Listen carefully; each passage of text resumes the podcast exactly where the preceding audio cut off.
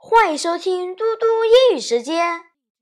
今天我要阅读的是五年级上册常用表达法。Unit One。Is he young？他年轻吗？No, he isn't。不，他不年轻。What's she like？她怎么样？She's kind。她很和蔼。Unit 2 What do you have on Tuesdays? 星期四你有什么课？I have math, English, and music. 我有数学、英语和音乐课。Do you often read books in the park? 你经常在这个公园里看书吗？No, I don't. 不。我不经常在这里看书。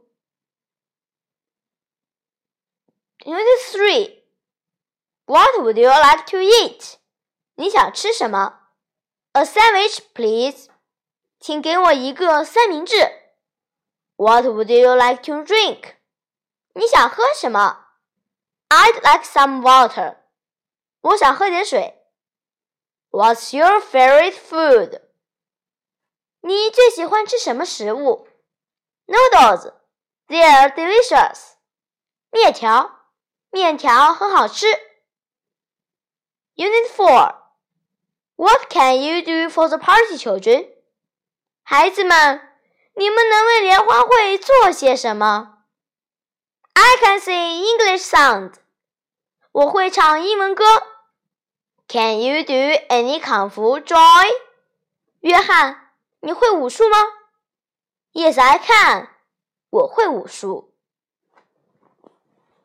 Unit Five. There is a big bed. 这里有张大床。There are so many pictures here. 这里有这么多幅画。Unit Six. Is there a river in the forest, Miss White? 怀特小姐。森林里有河吗？No, there isn't. 不，森林里没有河。 Are there any tall buildings in the nature park?